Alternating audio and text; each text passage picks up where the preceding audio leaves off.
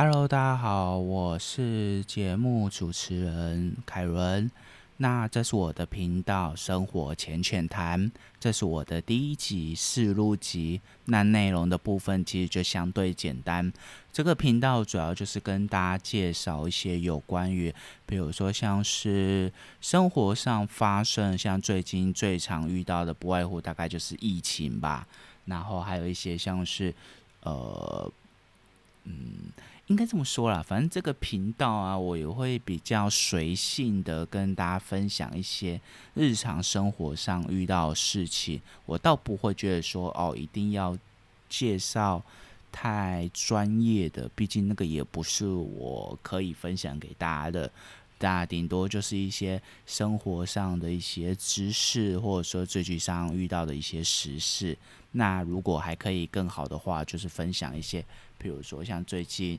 迷上 Switch 啊，跟呃跟一些像是我们在玩那个，哎不是玩，应该说最近在看一些电子阅读器了。然后前阵子刚买一个 c o b o 的品牌，那我必须说实在话 c o b o 品牌啊，其实它的呃，因为我没有用过其他的，这个我比较不知道。但是 c o b o 品牌除了它的界面，说真的，对。iPhone 真的比较不好，除了电脑之外，iPhone 的话，其实它没办法直接再透过它的软体去做下载，其实是真的有一点麻烦的。我还是觉得比较喜欢的，大概就是如果可以像是 Android 手机啊，我们可以直接在上面做下载，这样是真的方便很多。那我想说，既然都已经录制了第一集了，我想说最近来分享一下一本啊。很有很有年代的小说，而且我相信应该很多台湾人都有听过有关于倪匡吧。我 我是应该呃，现在除了小孩子之外，应该蛮多呃，可能台湾的朋友或者说香港的朋友，应该都有听过倪匡这一个作家。那他当然最有名的系列就是有关于呃卫斯理跟袁振霞。那我会跟大家分享，是我其实我在好多好多年前，我有看那个高哎不对，应该说高中的时候，我们有看那个倪匡小说的卫斯理系列。那我今天想说来分享他最广为人知的，应该就是《蓝血人》这部小说。那《蓝血人》这部小说呢，其实它的内容，嗯，如果说大家可能有看过呃刘德华跟关之琳主演的那一部电影的话，说实在话，它其实跟小说本身落差还蛮大的。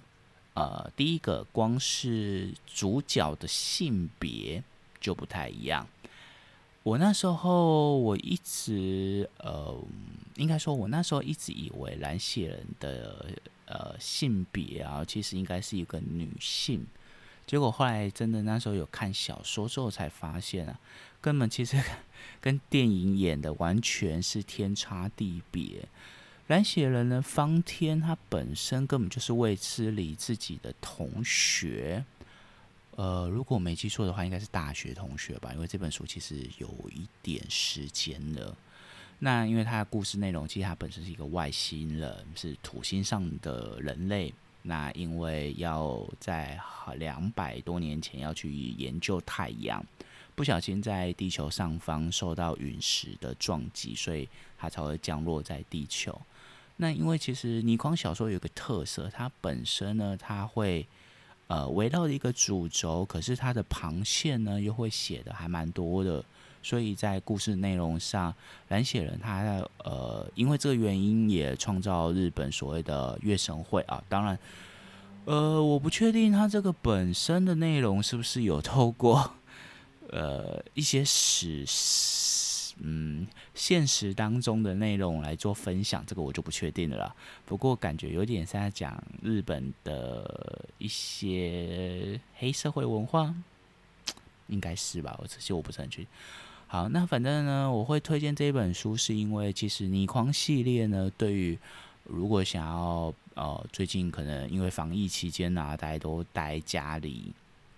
啊，sorry，不是倪匡系列，应该说卫斯理系列。这段时间，如果说家里可能有国中啊、高中，甚至是小五、小六的小孩，其实我都还蛮推荐大家可以去看倪匡的小说，因为倪匡小说本身，他的特别是卫斯理系列这一部，哎，这一系列的小说，他写的其实，呃，我会觉得还蛮可以让大家去思考，有些是思考人性的部分。